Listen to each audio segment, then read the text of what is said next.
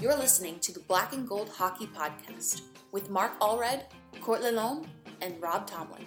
You can subscribe and rate our show on Apple Podcasts, Google Play, Player.fm, SoundCloud.com, and Stitcher Radio.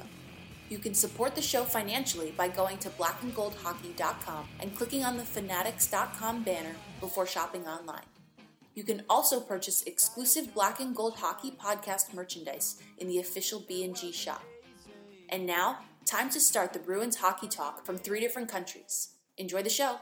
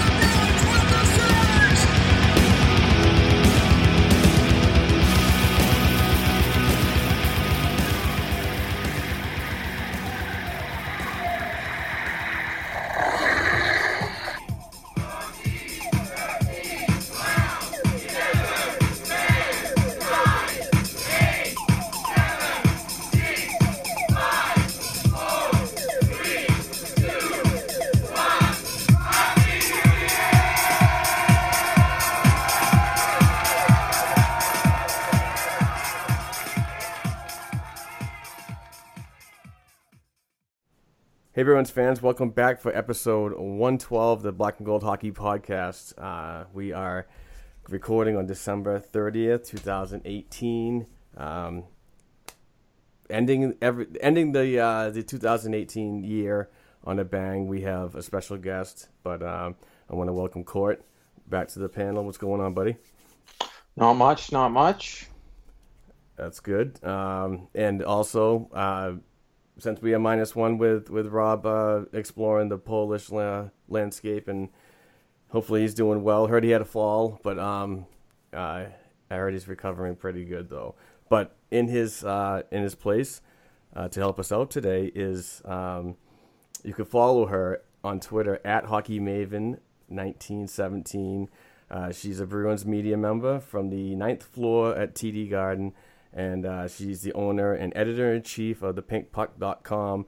Our friend of the show, Rhonda McClure. Welcome back, Rhonda. Oh, I'm happy to be here. I always love t- chatting Bruins with you guys. Absolutely. It's a, it's a pleasure. Um, hopefully, everything's been well with you um, with, uh, with the hockey season up to the midpoint and, and health wise. I heard, I saw you were going through a little bit of troubles uh, uh, in the in the fall, correct? Uh, yes, yeah. I had a, a you know an off-season surgery, and then I had, you know, it's, it's, like the body decides, oh, well, we can just kick back and not do anything. So, but I'm good now. Nice. Um, let's just uh, jump right into it. Last week, the uh, the Bruins did not start off very well, uh, losing a, a, very critical game to the Carolina Hurricanes, uh, and then uh, we had the uh, the holiday break, which I hope that everybody enjoyed with their families and, and did it safely. Uh, but returned to the TD Garden uh, on uh, Thursday night, the 27th of December, to lose again to another team that they should have beaten, uh, five to two to the New Jersey Devils. Um, Mind you, the Devils just seem to be hot. They they just their goalie just posted a shutout last night. Right.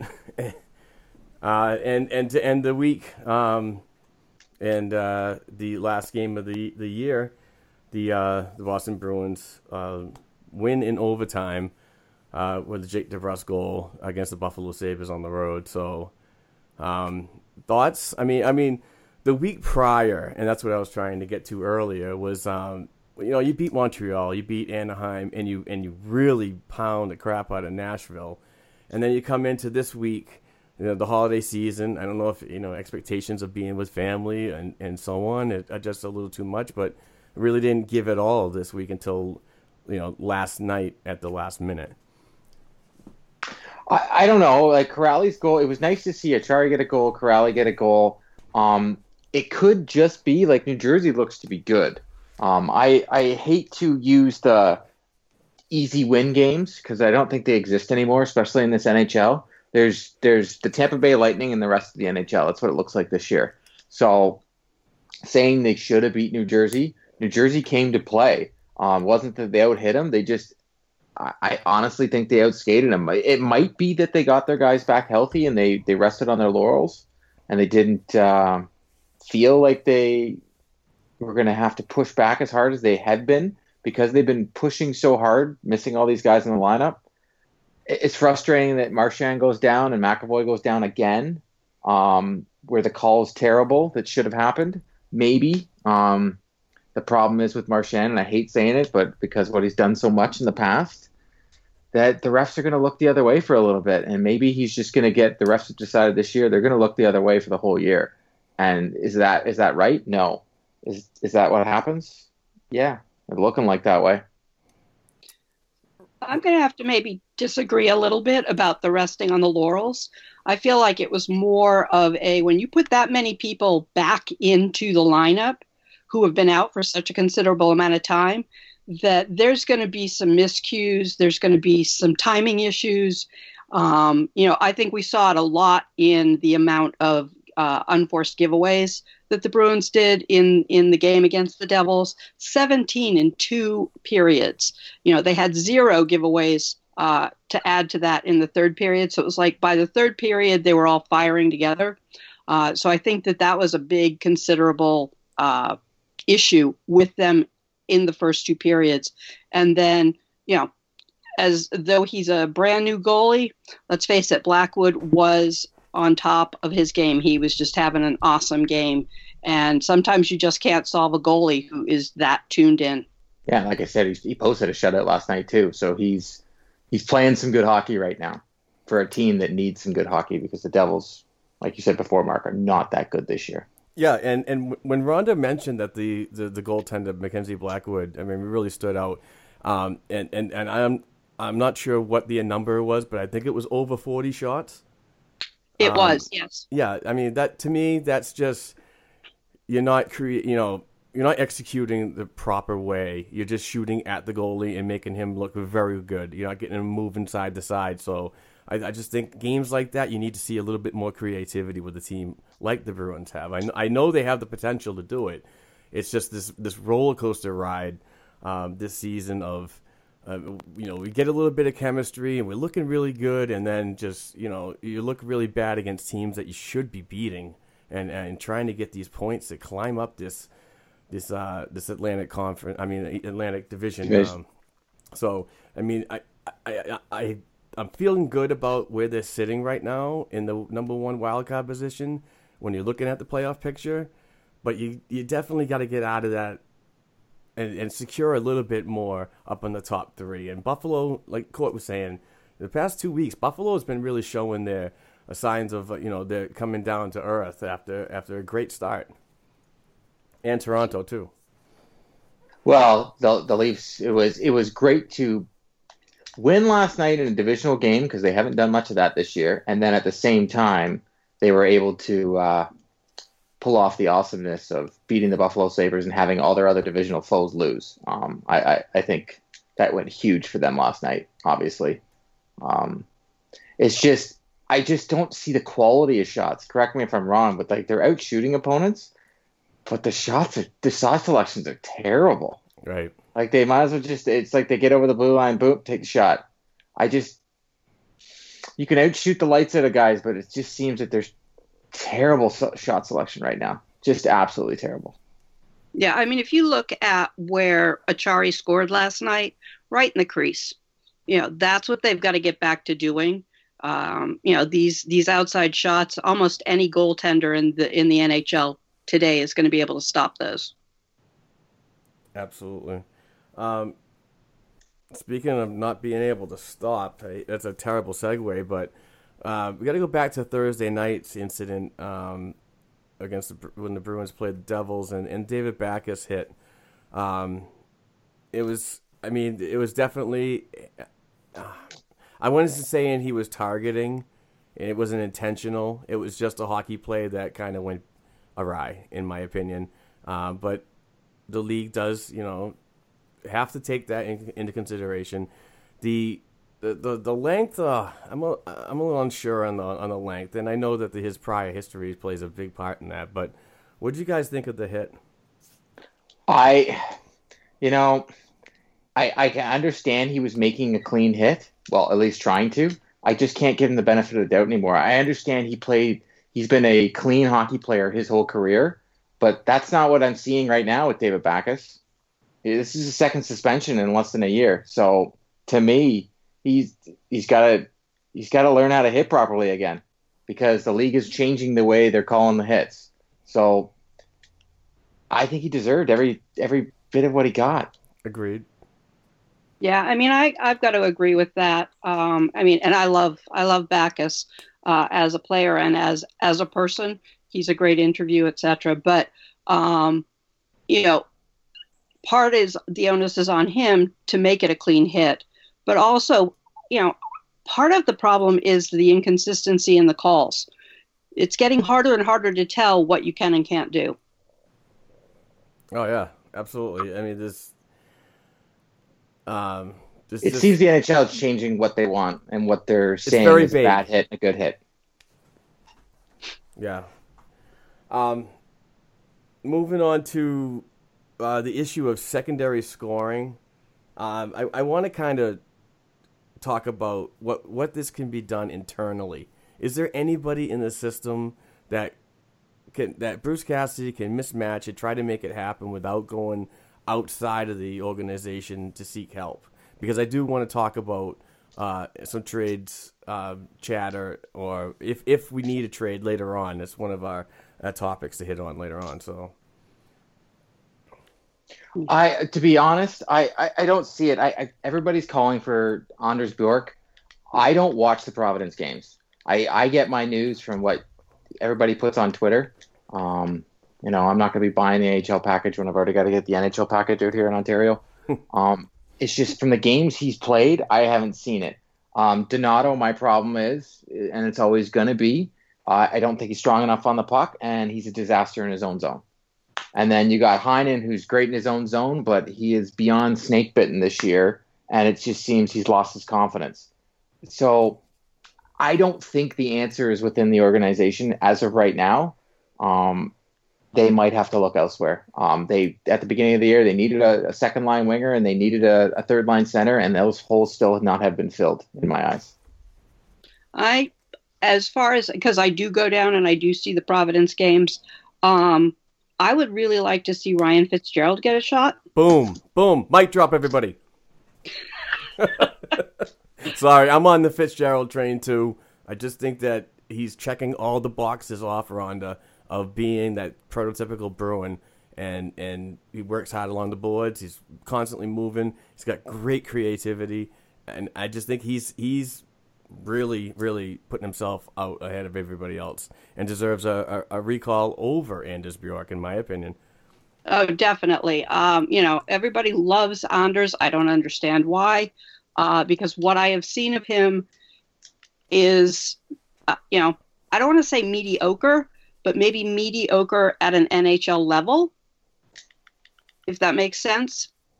Absolutely does, and, And, and totally totally agree with you. I mean, the kid he's doing well down in Providence, but his numbers are not, are not always going to translate very well when he gets to the NHL level. Those, those don't normally carry, and I always kind of gravitate to the past and say, this is what Frank Vatrano was doing, obviously at a at a slower pace than than than Anders Bjork right now. I mean, Vatrano had 36 and 36 games, unbelievable. But when he came to the NHL, he was virtually unseen, and he went on stretches without points.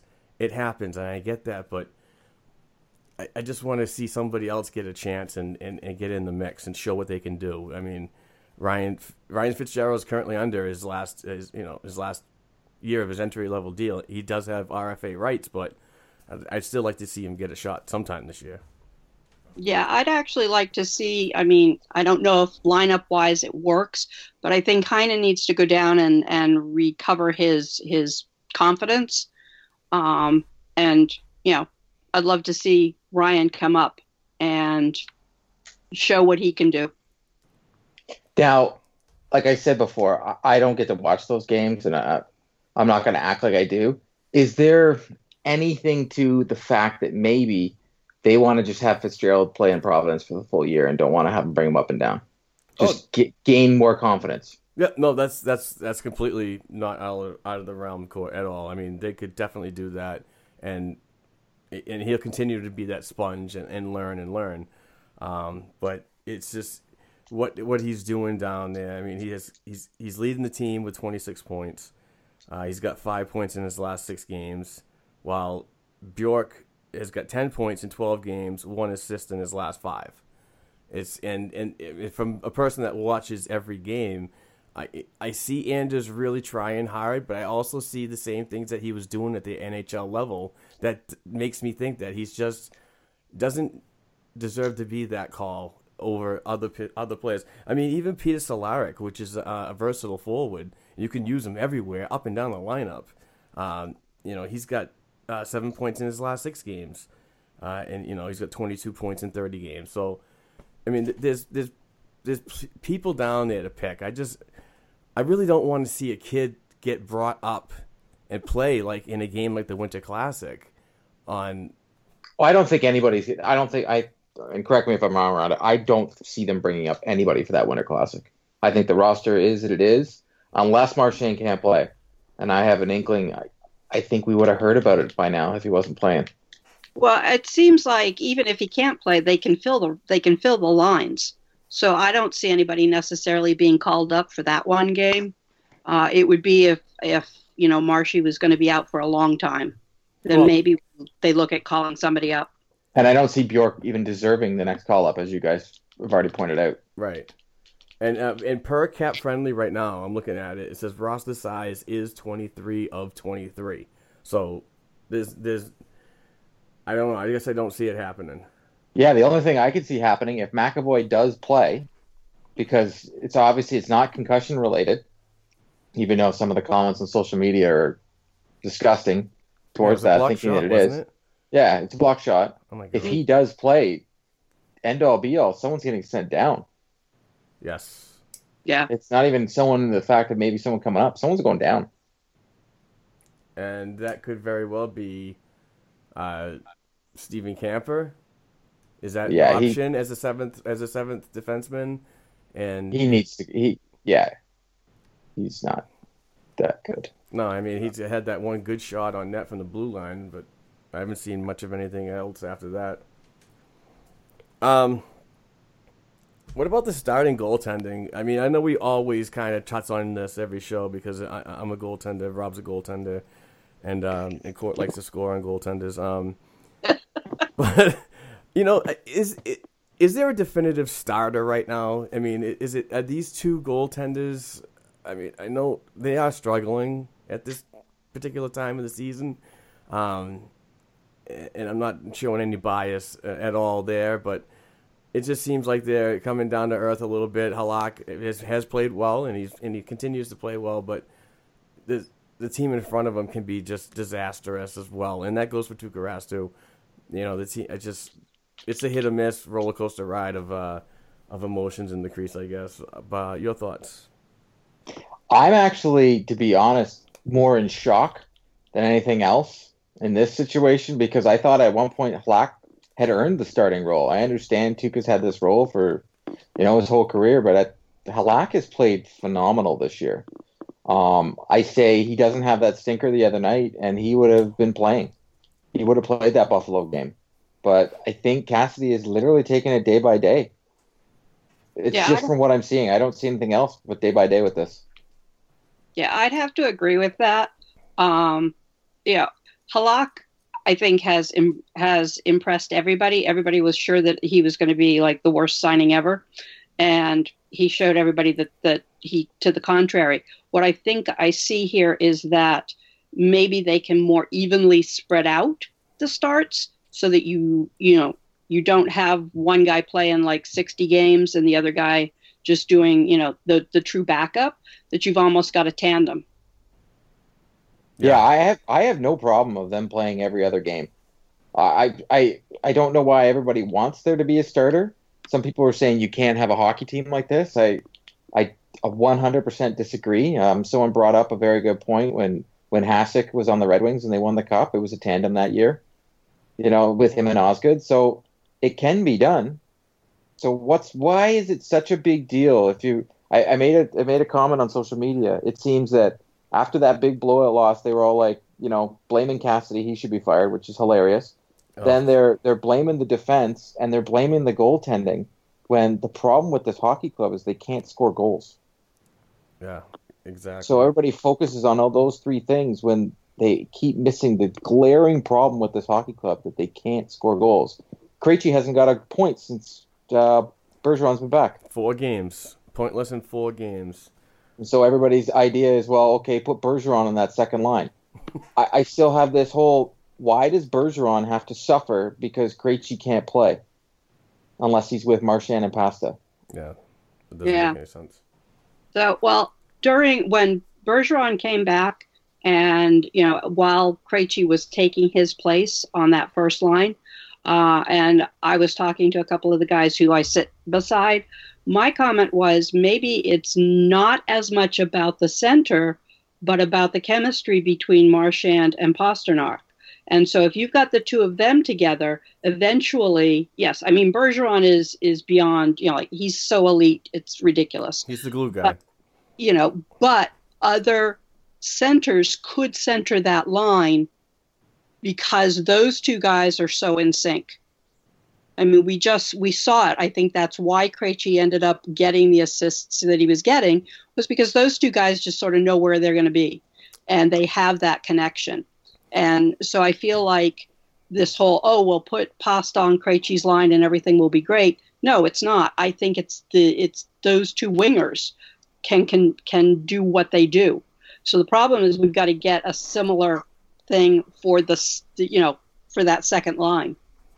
Rhonda, when when talking about Krejci, um, in, in, in him up on the first line while Bergeron was nursing an injury for those four games, um, did you see an emergence in his speed? I mean, did he bring a different level to, to where Pasta and Marchand are, or did you just see him play his regular second line role, uh, bring let the game come to him kind of speed, while uh, DeBrusk and, and whoever else is on the uh, the wing um, adjusts to his game?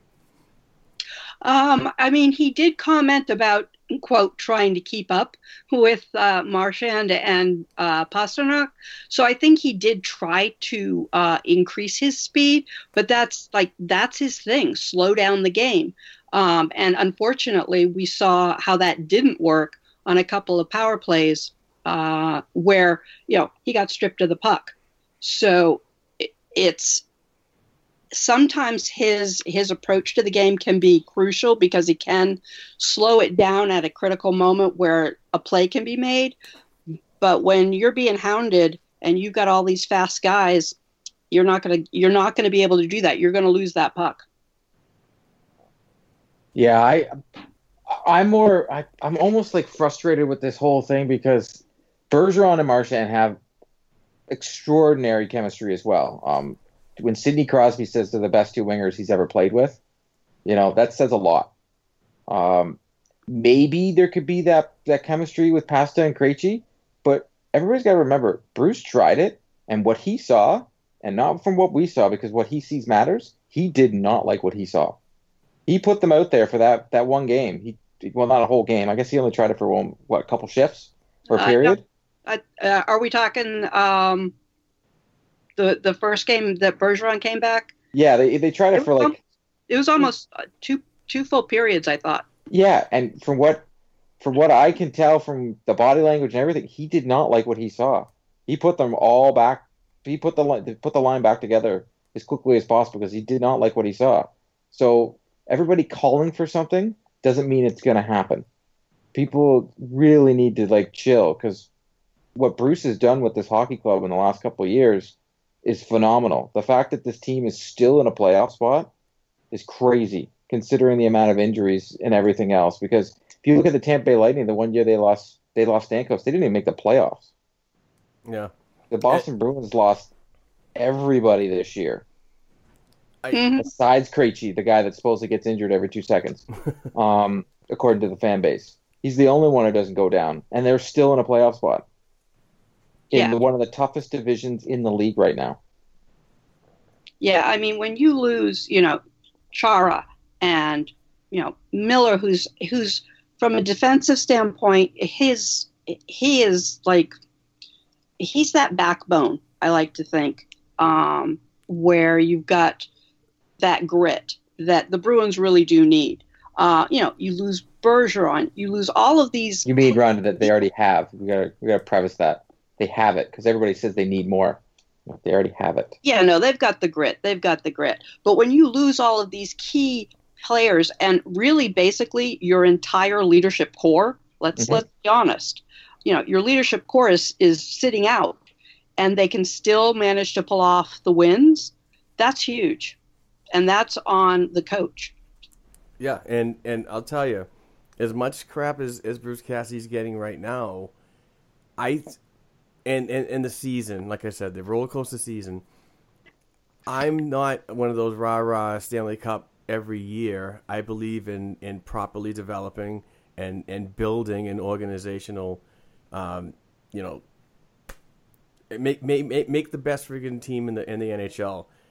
That's the goal, but I just don't see you know the the the coach uh, and and and Kevin Dean and all these guys that are that are full in on developing, um, you know, mess anything up. And I don't want to see a, a coach like uh, Cassie at this point, where the Boston Bruins are, um, as they build towards the Stanley Cup winner in the future, not year by year, but in the future.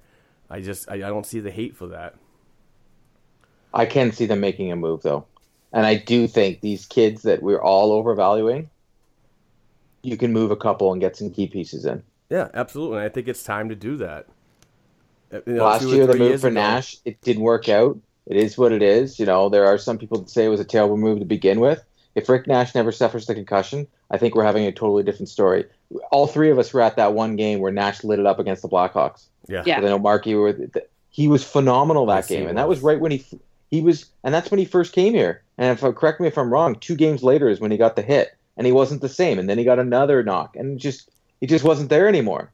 So maybe just maybe that trade would have worked out, but it didn't. So everybody holds it against Sweeney because he has made some not so good trades. It's unfortunate, but it's true. Yeah, but also, you know, we don't know what goes on in those conversations. Let's face it, some of the trades that they that, you know, the fans think should have been made, maybe either the other team isn't in on it or the player doesn't want it or it's just too expensive a trade. You know, we can only, you know, summarize or, or be you know, throwing out possibilities. But sometimes I also think just because a guy is super great on another team does not mean he will fit the Bruins mold. Yeah. You know, the Bruins have a very specific style that works, and you have to find uh, the right player, not the star player necessarily, but the right player. so many different angles that have to be explored to make decisions like that, Ron. I completely agree.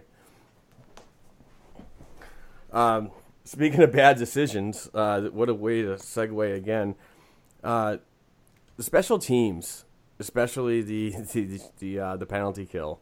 What is going on with the, the penalty kill that uh, the Bruins was so many years well known for? Penalty kill. You mean the power play that lets all the shorthanded goals? Jeez. Yeah, that's a, that's a bigger issue, I think.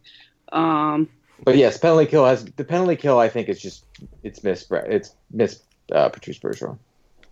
yeah that you know he he does so many things so well he sees things again before they're going to happen so he can get in a position there's a reason he's got four Selkes Yeah, exactly. He's he's wicked good, as they would say. wicked, wicked. wicked Yeah, so I mean, I, I think the Bruins lead the league in shorthanded goals with eight. Yes, The seven season- against Tuukka, as, as as someone pointed out last night, and I was like, "That's the most useless stat I've ever heard." no offense to that person, because I know he listens.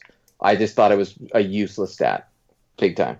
That's a team stat. When you get scored on a shorthanded goal, that's everybody on the ice. Just happens that Tuukka's in the game. had nothing to do with Tuukka because every one of those shorthanded goals were like two on ones, them coughing up the puck and giving a breakaway. It's Mhm. a little ridiculous. And all your D men were down. Oh, it was gross. Down low. Those first two goals on Tuukka, I'm just like, Jesus.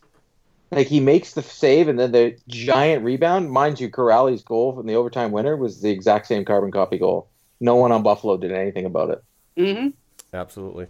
Uh, we are talking to Rhonda McClure. She is at Hockey Maven 1917 on Twitter. Uh, you can follow her at the pinkpuck.com, where she is the editor in chief. Fantastic writer and does a lot of recent history articles, which are, are very fun to read. But uh, we'll take a quick break and we'll get some trade talk uh, right after the right after we get back. Passion, talent, development. NCAA hockey offers all that, and its players graduate at a 90% rate. Nick Bjugstad, Backhand scores! Wow, what a goal! David Backes, and Zach Parise were stars on campus before the NHL stage. Whether you are a fan or a player, nothing compares to college hockey.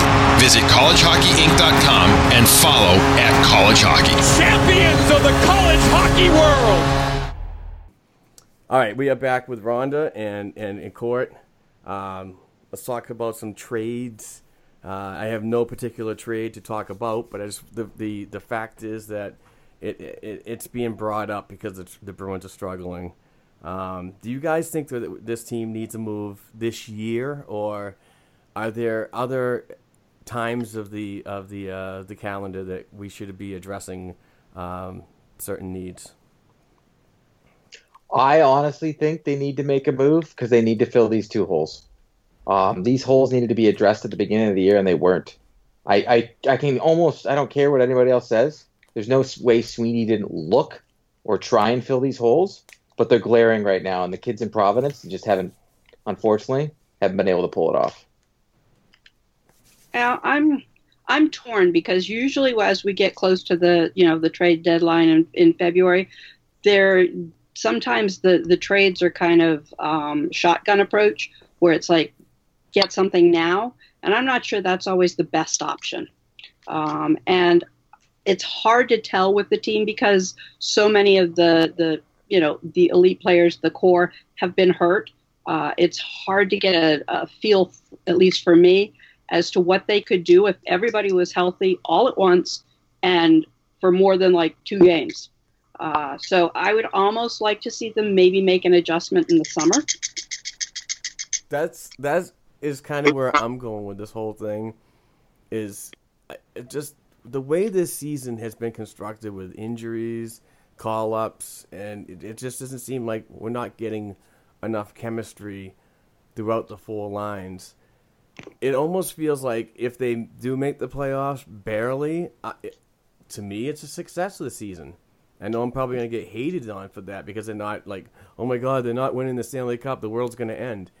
I I just I believe that they should keep the assets that they have, not overspend, and then seriously, like like Court said a couple weeks ago, or, or me, even last last week, that the draft could be another option to like reload this team and make a serious run next season. I don't want to see them take the five million of cap space that they're gonna get increased because the league went up, and and and you know it makes you think about the the players that should be departing and their cap value and where that could be put. It's just a better draft class. I mean, I'm sorry, it's a better free agent class this summer after July 1st, and I think that that would be the appropriate time to really figure out where you're gonna go from there. And and believe it or not, in my opinion, I think that if they went that way, that's when ownership should say, let let let Don do his job, let Don get what he needs, and then evaluate him for that last year. Thoughts? Well, to me, Don Sweeney, it's a, every GM should get a five year plan. So right now, five years isn't enough. But my only thing is, yes, you're probably not going to beat Tampa. But if you remember the one year the Boston Bruins destroyed everybody and they were in first place, they didn't win the Stanley Cup either. I think they need to wait and reevaluate reevaluate these te- reevaluate this team. But at the same time, not all these guys are going to be on this roster anymore. So some of these guys, if you can make a deal and bring in a piece like a, a winger or a center that you need, then you do the deal. My my rule is always if it makes the hockey club better, do it. That's all. I'm always going to be that way. I'm never going to change. If it makes the hockey club better, you do the deal. Yeah, But I, nothing that's a, oh I, I don't want any short term one one deal deal. It's got to be a you know the players coming here and it's not going to be a loan. Yeah, it's gonna be the future. Yeah, and see, that's what I worry most about with the, uh, you know, when it comes around to February, we often get the rental players, and that's not acceptable. You know, No. they need something that's going to go beyond that. They did the rental last year. Can't Yeah. do it again. And I really I seriously doubt that Sweeney looked at Rick Nash as a rental and he thought he was going to bring him back. Oh yeah, I agree with that. Yeah, Rick Nash, you know, it, it came down to what happened to him, the injury, because he probably definitely would have been back. So looking at the uh, RFAs next season, uh, at the end of this season, that need to be addressed and, and need new contracts. Uh, obviously, McAvoy, Carlo, Heinen, Donato, JFK, all RFAs. Now, the players that I believe should move on, um, which may not all be popular to to the listenership, but um, I, when you need as a business, you need to address certain areas. You need money to do it. So. I would definitely say goodbye to Noel Acciari. He's a UFA. Um, you know, he's done what he's had to do, and I appreciate that. But I think his spot should be reserved for a player like like Ryan uh, Ryan Fitzgerald. Uh, say goodbye to Steve Kampfer, no question, absolutely no question there. But this one might. This is the controversial one that everybody's going to hate on me for. Is is is veteran captain Zdeno Chara? Um, do you bring him back? do you look at the business side of that and say that his money that he could be asking, which probably won't be five mil, five million like it is this season, if you know if he's if he's cool enough, he he probably accept a three million dollars, uh, one year term, but does that three million deserve to be put elsewhere? That you see where I'm going with this? Mm, No, I get it. It's the same thing you went with a couple of years ago. I just don't. This organization, and hearing from what the coach says, and correct me if I'm wrong, Rhonda, I don't see them. If Chara wants to come back, they're going to let him come back. oh yeah, Okay? I just don't see it at all that they would ever let him go. If if Chara wants to come back, he's coming back. Um, and that's totally up to him. But I also think they've had these conversations, and they owe him the respect that he deserves. But I agree with you on Acciari. But the Boston Bruins have done this forever, and some some people get frustrated with this. Um, fourth line guys, they fill them with cheaper guys. It's just the way they do things. yeah. Um, I agree that you know if Chara wants to come back, Chara's coming back. Uh, I also am probably one of those who recognizes that while he's up there in age, and okay, maybe he's not the fastest thing on the you know on the ice, he has some huge strengths intangibly that we saw missing while he was not on the ice just this season alone. Um, and so I feel like if he wants to come back again and it's not an outrageous amount of money, absolutely have him back. All these people clamoring to make, you know, have him retire and make Bergeron the captain. Anybody ever thought that maybe Bergeron is quite happy being an assistant captain, that he likes to do things in a quiet way? Uh, and so he doesn't really necessarily want the C. I don't know, but I, he's quite happy where he's at. Uh, so I think Chara coming back, I think that would be almost a no-brainer, and that may be very unpopular because there's a lot of Chara haters. But I feel like he brings some intangibles, and those don't necessarily show up on the stat sheet, but they're critical uh, to the, you know, the overall play of the team. Um, Acciari, I'm kind of torn because he's he's a big body and he's part of that grit, and I'm not sure that Ryan could fill that role as effectively. Oh, uh, all respective opinions.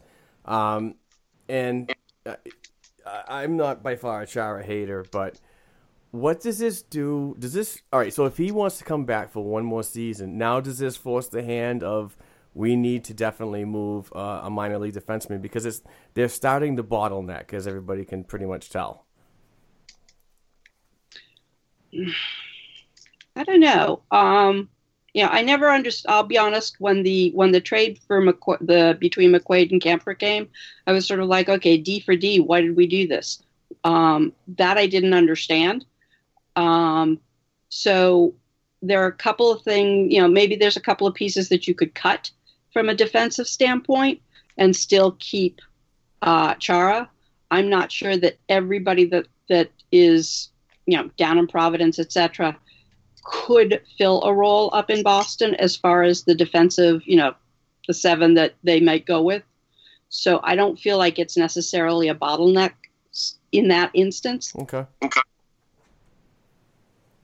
Yeah, I, I, I, I, I can guarantee you, you know, McAvoy, all those guys are all coming back.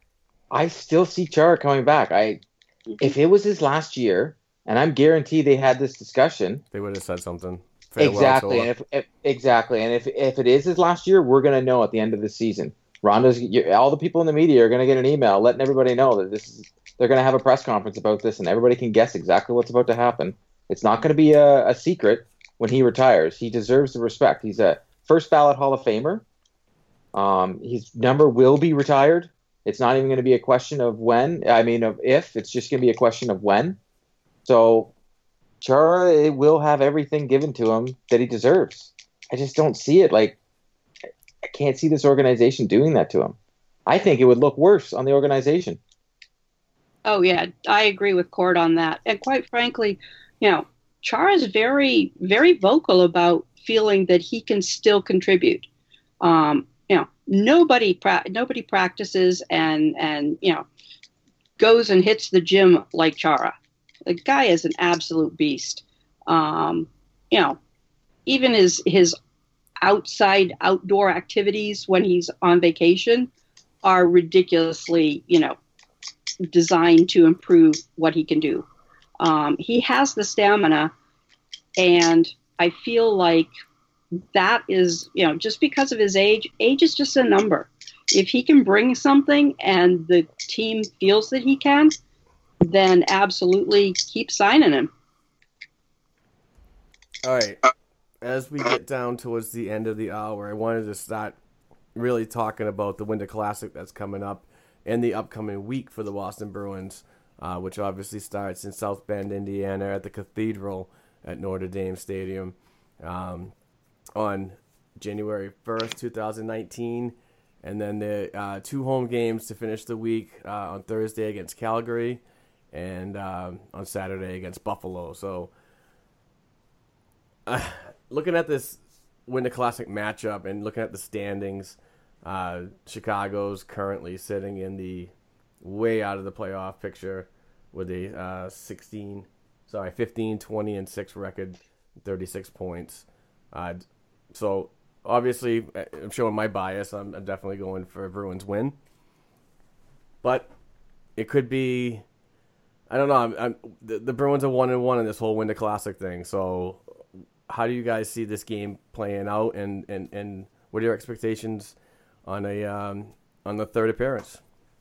Well, I first off, I've been to the first two Winter Classics um, for Boston. That is, um, I am at the point where I'm exhausted with the Winter Classic. I'm sure the Chicago Blackhawks are exhausted with the Winter Classic how many times can Jonathan Toews say it's a great experience without probably wanting to throw up for the fact that he's like, it's not a great experience. It's freezing cold. It's a regular season hockey game that is a sideshow that uh, two points are on the line. It, it drives me absolutely batshit crazy that, uh, whoops, swear jar, um, that uh, an outdoor hockey game cost them two points. I can guarantee you the players all love playing in it, but they would love playing in it more if it didn't cost them two points everybody's acting like it's the Stanley Cup Finals or something. It's just the Winter Classic. It's like every other game. That's the way they're going to look at it. The Bruins should beat the Blackhawks. They are absolutely terrible this year. But anything can happen with the weather, all these elements that come into play that the Bruins could lose this hockey game.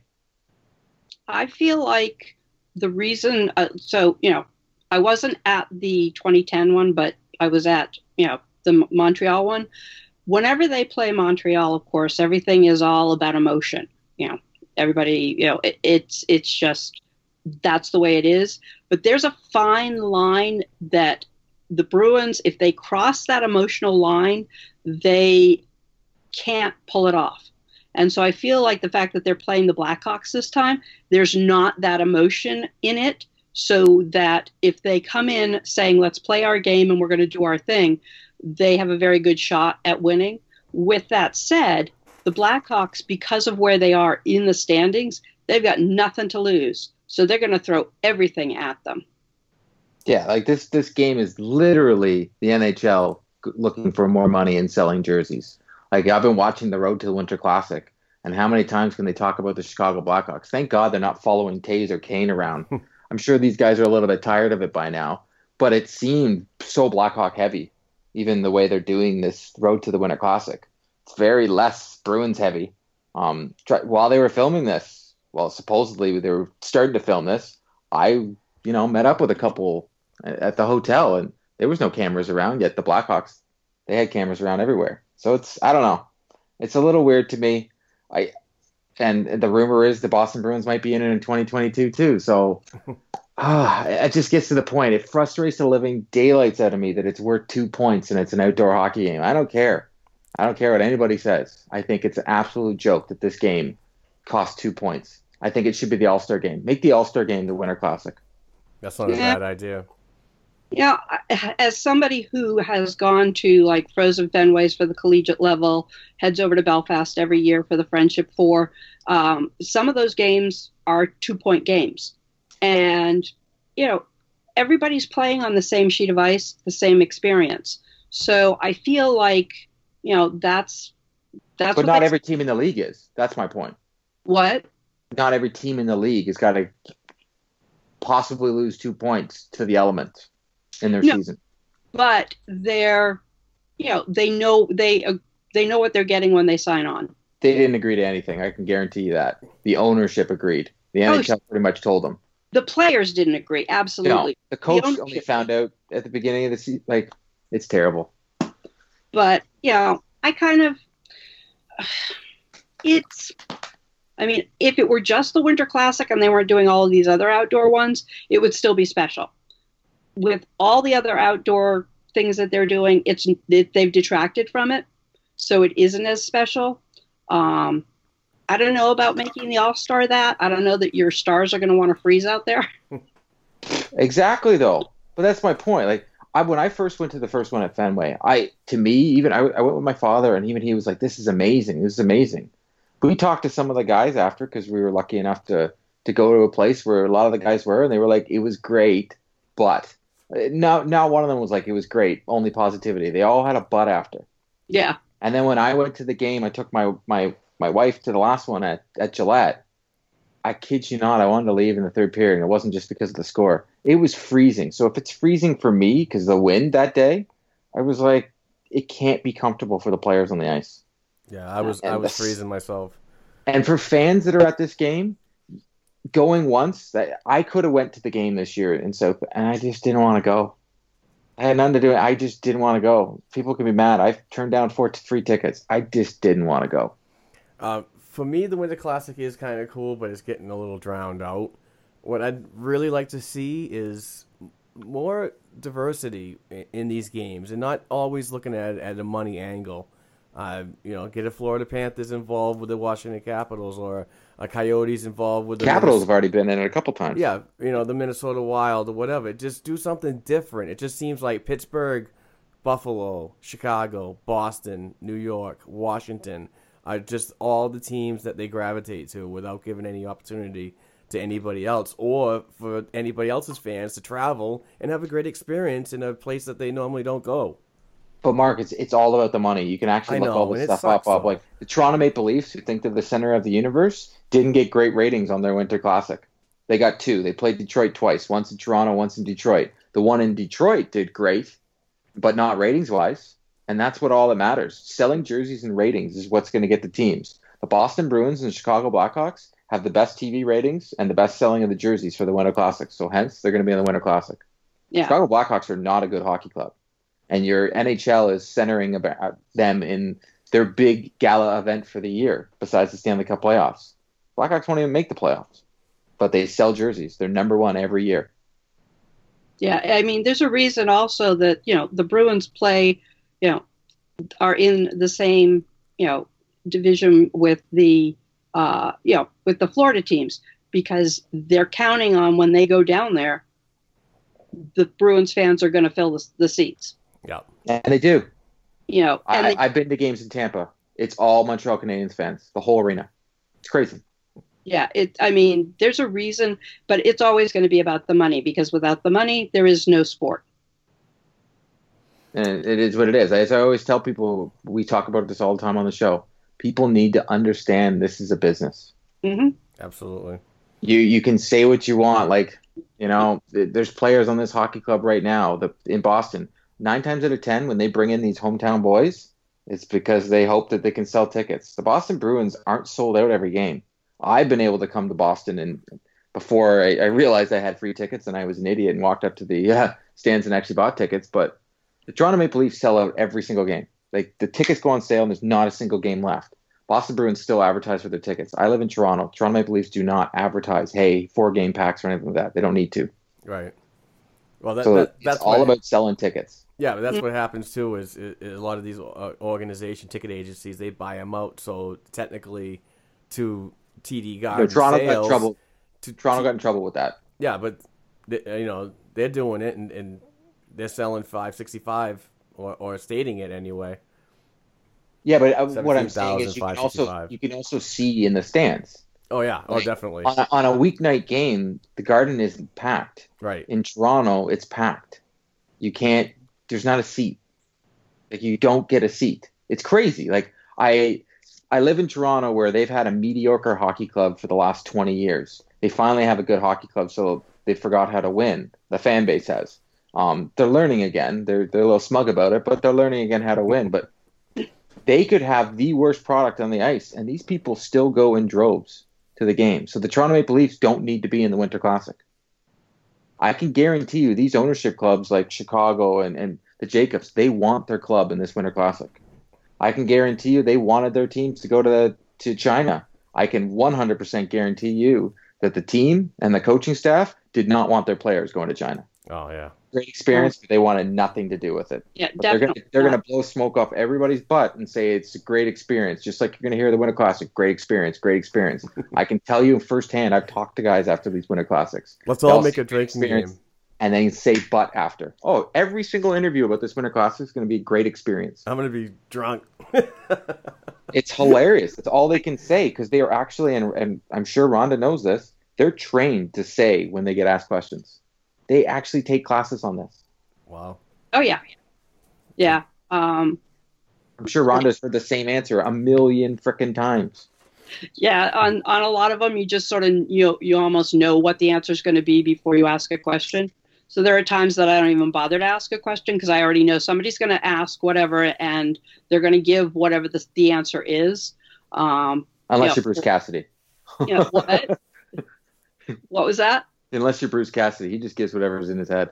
Oh, which I love. I mean, I loved I loved interviewing Cassidy down in Providence. Now, granted, by the time he finished talking, I sometimes forgot what I asked, so it was a good thing it was on the recording. Uh, but he is just he's I like that he is that fresh. Um, and sometimes you can catch the players if you ask a question the right way. You can you can catch them with a fresh answer. Um, it's still going to be along the lines of the party line, but you know, it's there. Nobody's going to say no. I don't want to be in the Winter Classic, or no, I don't want to do this. You know, I hated the whole experience. Of course, they're not going to. So, you know, if you're looking for that as a soundbite, then you shouldn't even be in the business. Yeah, it's not going to happen. Well, one guy I did notice and is is Pasta. He always gives the canned answer and then starts going into the non-canned answer. Bergeron gives the canned answer from front to back. He's not giving you anything else but what he's supposed to say. Same with Marchand. He's actually gotten better with his interviews. I'm noticing, but it's I, correct me if I'm wrong. Pasta seems to be more open to his answers and having fun with it. because pasta was never groomed like a lot of these guys. A lot of these guys are groomed from like you know junior. In. Canada, they are. You know they they're they're groomed on what to say from like you know the moment they can talk practically. Pasta when he first came over, his first development camp was my favorite of all times for interviews because he was just having a ball, and you know, there was there was nothing about his answers that was canned, and it was awesome. Um, and so yeah, he he's learned some of the things that he's supposed to say, but then he still you know comes out with stuff that it I won't say anything is ever negative. You know, he doesn't ever say anything that you wouldn't that you wouldn't say in front of like you know if Jacobs was sitting there, but he does often give you a nice little take at it. Um, one of my favorites was you know a game where I asked him something about the the tough start, and he's like, "Yes, but we won." Uh, was his response to me, uh, and you know, but it, so it was kind of you know he has a great way of it, but again, it, if you want a if you want an original answer, you have to you have to ask an original question.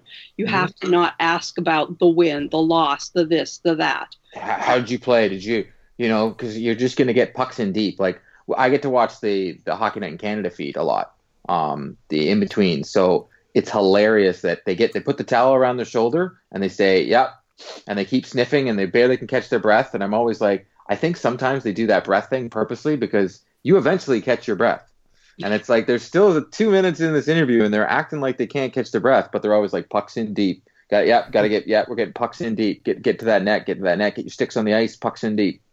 It's like how many like like Mark said, drinking game. You're gonna hear pucks in deep, and you're gonna hear this is a great experience. I've been thinking about this since I was a kid. That's the Winter Classic answer. Yep. Uh, yep. Uh, and you're gonna say, oh yeah, the glare. It's not that big of a deal. You know, it is a huge deal.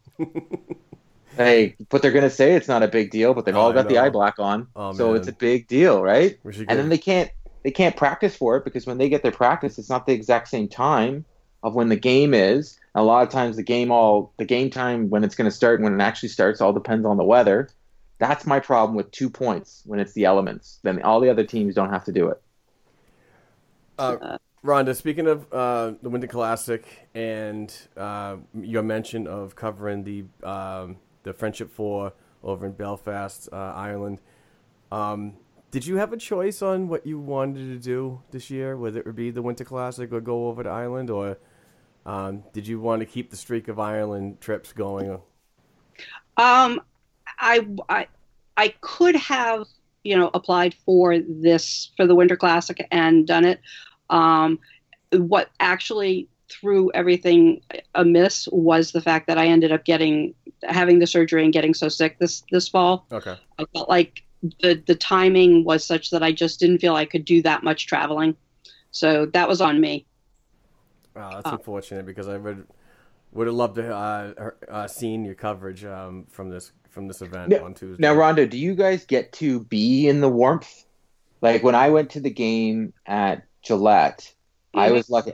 I was in seats, the the NHL provided seats that are I, they're supposed to be great, but I, I don't care what anybody says. The sight lines at a Winter Classic are terrible. You you can say what you want. There, it's not the way to watch hockey. But I was lucky enough in the third period. I got to go down behind the nets there where the, the warmth was. it was like the, the greatest experience ever. Um, but uh, when you guys are there, are you freezing? Are you, uh, like, no, you... we are. We were actually um, all up in the where the the media sits for a football game.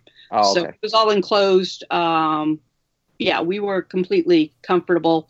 Um, even those who were technically like the the on air people who were who where you could see like the the field behind them, they had you know heaters going and everything. Yeah, uh, there's tons of heaters down there, by the way, because I walked up. Yeah. I was like, oh my god, like it was actually warm. If you're if you're right around the rink there, it's warm there. Yeah, yeah, and like even the ones who were up above, they had like tents that they were actually sitting in, so everything was protected for them, and the only open area was directly behind them, and so, you know, then they had their coats and everything, but they were all, you know, they weren't freezing. No, yeah, that, we're, we're definitely not freezing. Yeah, because the one side of the stadium was like a wind tunnel. One side was warm, like for the alumni game, I was on the other side, and then for the game, I was on this side, and I was I was texting my dad. I'm just like, this is terrible. like this is not enjoying. I I don't know how people can go watch a football game. It's just freezing. So I will say from a from a hockey geek addict standpoint, being that removed from the game and not hearing the sounds of the game is for me a downer I like being able to hear everything. I love to hear the you know the skates on the ice, the the sticks on the pucks, the whole nine yards. Or so- or everybody's saying good stick, good stick. I think that's all you hear in the NHL now. Good stick, Good stick. good um, stick. I I love the sounds. So for me to be up in that enclosed area, um, you don't get that. You know, it's it's sort of like watching it on TV with the you know with the mute on. So that for me was not as exciting. Well, what's been exciting is uh, your appearance on the Black and Gold Hockey podcast today, Rhonda. Um, please, everybody, uh, go to Twitter, follow her at Hockey Maven 1917. She writes for the pinkpuck.com, which she's the owner and editor in chief. Rhonda, again, such a pleasure to have you back. I'm glad that you're uh, doing much better, and um, and keep doing what you're doing because uh, you you live tweet, you write, and you do such a great job. And, and like I said, it's always a pleasure to have you on. and you Oh, provide and you provide people with Christmas gifts for their parents. you're welcome, Court. Thank you. Nice. Uh, before we leave and we check out, I just want to say uh, Happy New Year to everybody. I hope uh, all your families and friends are safe in, in the upcoming 2019 calendar year.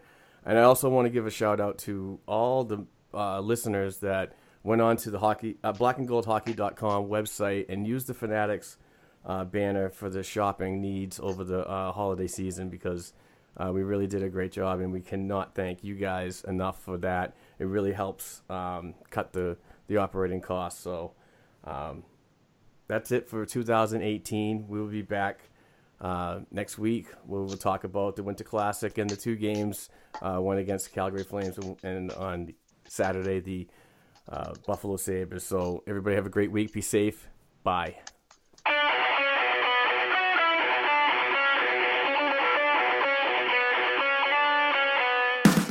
Thanks for tuning in to this week's show. You can follow the guys on Twitter at Black and Gold 277, at Court Lalonde, and at Rob40 Bruins. You can also send us an email to the show's account at blackandgoldhockeyblog at gmail.com.